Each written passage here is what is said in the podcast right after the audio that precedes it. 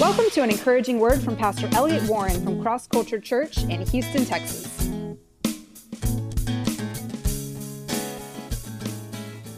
I can remember when I first got saved, man, I it was a challenge for me to even raise my hand. I saw people raising their hands in church, and I would watch them, and I'd go, man, they look like they're experiencing something.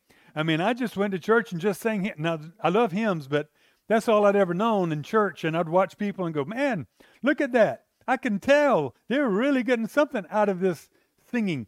And they're doing it like it's a real deal, like they're really connecting. And so, you know, I'd want to try. And I'm telling you, I can remember I'd start going, oh, I want to try to do this. And at first I was so self conscious.